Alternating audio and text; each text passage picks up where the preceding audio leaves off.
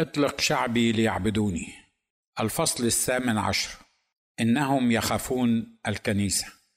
لعل أغرب ما في العالم الذي نعيش فيه أنه يخاف من الكنيسة. بالرغم من أن الكنيسة جماعة صغيرة بالمقارنة ببقية العالم. وهي لا تملك قوة ذرية أو نووية ولا سلاحا ولا عتادا ولم يسمع أنها هددت احدا بالقتل والتفجير والتصفيع الجسدي. ولم يسمع عن أعضائها أنهم يكفرون غيرهم. وليس في خططها أن تركب دبابة ولا طائرة وتسقط ابراجا ولا أن تنسف قطارات. ومع ذلك فالحكومات والهيئات والمؤسسات ترتعب منها وتقاوم انتشارها بشتى الطرق. وفي البداية لابد من التركيز على نقطتين. أولهما أن المقصود بكلمة الكنيسة في هذا المقام ليس المسيحيين عامة. فكم من يوحنا وبطرس ومرقس وعبد المسيح لكنهم لا ينتمون إلى الكنيسة بتعريف الألف واللام. والكنيسة منهم براء. وليست الكنيسة مباني ضخمة ومؤسسة منظمة بل الكنيسة هي جماعة الذين آمنوا من كل قلوبهم ايمانا قلبيا بأن السيد المسيح تبارك اسمه هو المخلص والفادي الوحيد لكل مشكلاتهم وعلى رأسها غفران خطاياهم ورفع أوزاره. أولئك الذين أدركوا أنهم خطاة وأنهم ذاهبون إلى جهنم النار وبئس المصير وأنه ليس لهم شفيع يشفع فيهم يوم الدين يوم لا ينفع مال ولا بنون إلا ذاك الذي صلب لأجل خطاياهم وأقيم لأجل تبريرهم. ففتحوا القلب والعقل والكيان له سبحانه ليفديهم ويمحو آثامهم ثم في الآخرة يتوفاهم مع الأبرار في نعيم أعده المولى للمتقين. وهؤلاء الأفراد المؤمنون موجودون في كل الخلفيات والمعتقدات وليس ذلك فقط بل الكنيسة هي هذه الجماعة التي تلتصق بتعاليم المسيح وتعمل مرضاته وتهابه في الأرض وتستعد للسكنه معه في الأبدية. هذه هي الكنيسة التي تخافها الحكومات والرياسات في كافة أنحاء العالم.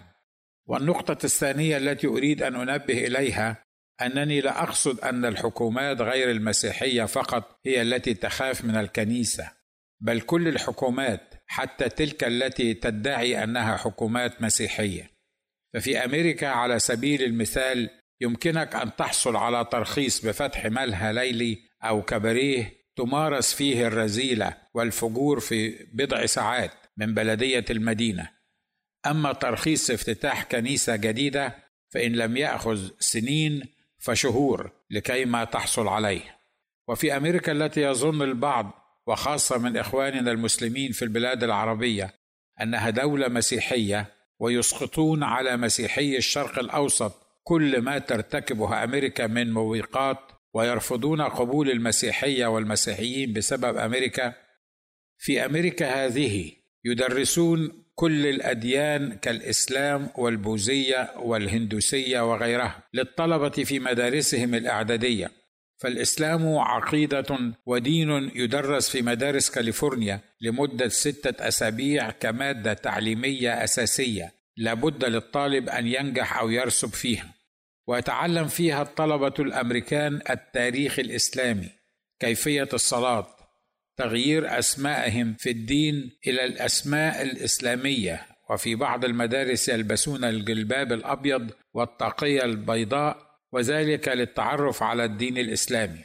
وفي نفس الوقت وفي نفس المدارس الأمريكية لا يسمح بتدريس الدين المسيحي. ونجحت امرأة يهودية متطرفة أن تنتزع قرارا من المحكمة العليا في أمريكا برفع الوصايا العشر وكل الرموز الدينية المسيحية من المدارس الأمريكية.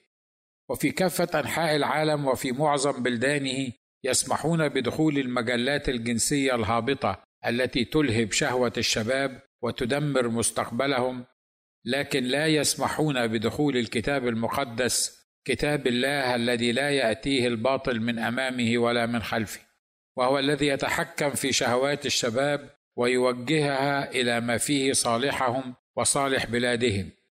فدخول الكتاب المقدس في معظم بلادنا العربية جريمة يعاقب عليها القانون. ناهيك عن تلك الدول التي تعتبر الكنيسة جماعة نجسة لا يحل لها زيارة المدن الإسلامية المقدسة أو حتى المرور بها لئلا ينجسونها. الفكرة التي ألهبت جهاز بن لادن العصبي فأعلن الحرب على الأمريكان المسيحيين النجسين الذين نجسوا الأراضي العربية وفتح الباب لحروب لا يعلم إلا الله سبحانه وتعالى نهايتها التي نصلي أن تخمد نيرانها بأسرع ما يمكن.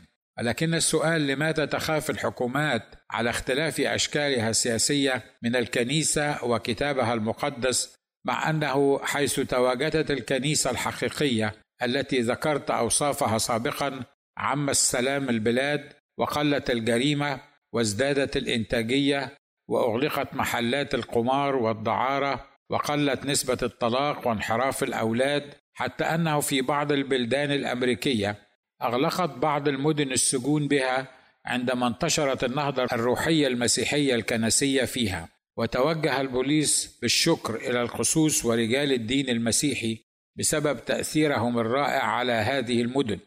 هذه الحقائق موثقة ومدونة في تاريخ بعض المدن الأمريكية. لقد ذكر لنا الكتاب المقدس الإجابة على السؤال السابق لماذا تخاف الحكومات من الكنيسة؟ في سفر نشيد الأنشاد حين قال من هذه الطالعة من البرية مستندة على ذراع حبيبها مرهبة كجيش بألوية. وهنا يقول الكتاب المقدس إن سبب الخوف من الكنيسة هو أنها اولا طالعة من البرية. ثانيا مستندة على ذراع حبيبها. ثالثا أنها مرهبة كجيش بألوية. فالكنيسة الحقيقية هي جماعة حية جسد حي متحرك متجدد زاحف للأمام. نعم هي طالعة من البرية لكنها منفصلة عن البرية. هي في العالم لكنها ليست من العالم. وقد بشر السيد المسيح أتباعها وأعضاءها بأن العالم سيبغضها ويكرهها وسيأتي وقت وهو الآن كما قال بفمه الطاهر. يظن فيه كل من يقتل أعضاء الكنيسة الحية أنه يقدم خدمة لله. وبشرها أنه في العالم سيكون لهم ضيق وأنهم سيساقون إلى محاكم ومجامع من أجل اسمه. فلو كانت الكنيسة من العالم لأحبها العالم. لكن لأنها ليست من العالم ولا توافق على ما يقترفه العالم من ظلم وطغيان وتعذيب وإرهاب أبغضها العالم ولم ولن يتوافق معها على الإطلاق. ثانيا تخاف الحكومات الكنيسة لأنها تستند على ذراع حبيبها. فالكنيسة الحقيقية تعلم أنه ليس بالقدرة ولا بالقدرة الإنسانية البشرية بل بروح الله سبحانه وتعالى. والكنيسة الحية تعلم أهمية أن تستند على ذراع حبيبها. تلك الذراع المكتوب عنها في كتاب الله أنها ذراع رفيعه ويد قوية فهو الذي يقول فيكون يأمر فيصير ينصب ملوكا ويعزل ملوكا يحيي الموتى ويدعو الأشياء غير الموجودة كأنها موجودة. والكنيسة جسد المسيح والمسيح هو رأس هذا الجسد. فالكنيسة تستمد سلطانها وقوتها من مسيح حي لم يمسكه الموت ومن نبي رفعه الله وأعطاه اسما فوق كل اسم وأجلسه عن يمينه في السماوات. وهذا يأتي بي للنقطة الثالثة أن الكنيسة مرهبة كجيش بألوية وقائدها هو القادر على كل شيء العالم بكل شيء من لا تأخذه سنة ولا ينام الحي إلى أبد الآبدين الجالس على كرة الأرض والمتسلط في مملكة الناس. فلا عجب إن كان الوسواس الخناس يقف بالمرصاد للكنيسة لكي يضعفها فيهيج الحكومات والسلطات لكي لا تمنح التراخيص لفتح كنائس جديدة. وتغلق إن استطاعت الكنائس العامرة. تمنع دخول كتاب الله الكتاب المقدس إلى أراضيها وتزج بأتباعه في غياهب السجون. وهم لا يعلمون أن الكنيسة نمت في ظل الاضطهاد وأن دماء شهدائها كانت هي المادة الحية التي روت حياة أولادها وأثمرت فيها وأنجبت ملايين من المؤمنين المسيحيين الحقيقيين الذين استطاعوا قلع الإمبراطورية الرومانية بكل عظمتها وألقوا بها في غياهب التاريخ. قال الفيلسوف ريتشارد وورمبراند مؤلف كتاب العذاب الأحمر. إن البوليس السري في رومانيا قدم أعظم خدمة للكنيسة في العالم كله عندما ألقى به في السجن لمدة 14 سنة. فقبل دخوله السجن كان قسا بسيطا مغمورا لا يسمع عنه أحد ولا يعرف أحد قصص الاضطهاد الدموي الذي كان يقع على الكنيسة في رومانيا. لكن بعد زجه في السجن سمع العالم كله عن الاضطهاد الديني في البلاد الشيوعية. فهربت ملايين الكتب المقدسة إلى هذه البلاد وصلى ملايين المؤمنين لكيما تسقط الشيوعية واستجاب المولى عز وجل وأصبحت الشيوعية في خبر كان كانت الكنيسة في الصين قبل بداية الشيوعية لا تزيد عن المليون مسيحي مؤمن. واليوم ورغم الضغوط والاضطهادات أصبح أعضاؤها مئة مليون. أخيرا أنصح سلطات العالم وحكوماته اتركوا الكنيسة تنمو ولا تخافوا منها.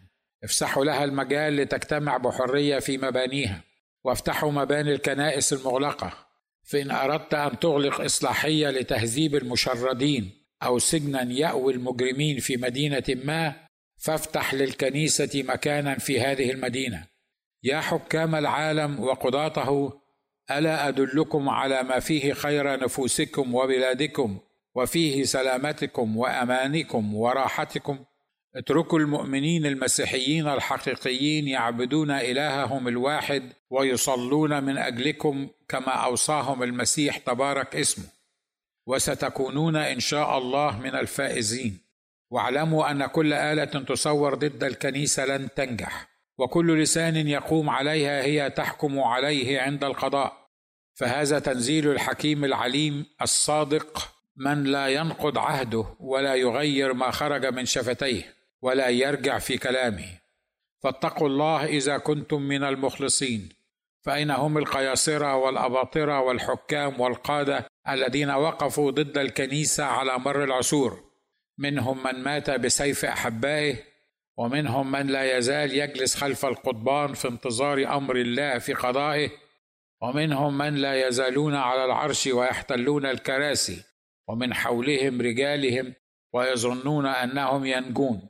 لكن المولى يقول كل والحكم على الكل بالقضاء ومن له أذنان للسمع فليسمع.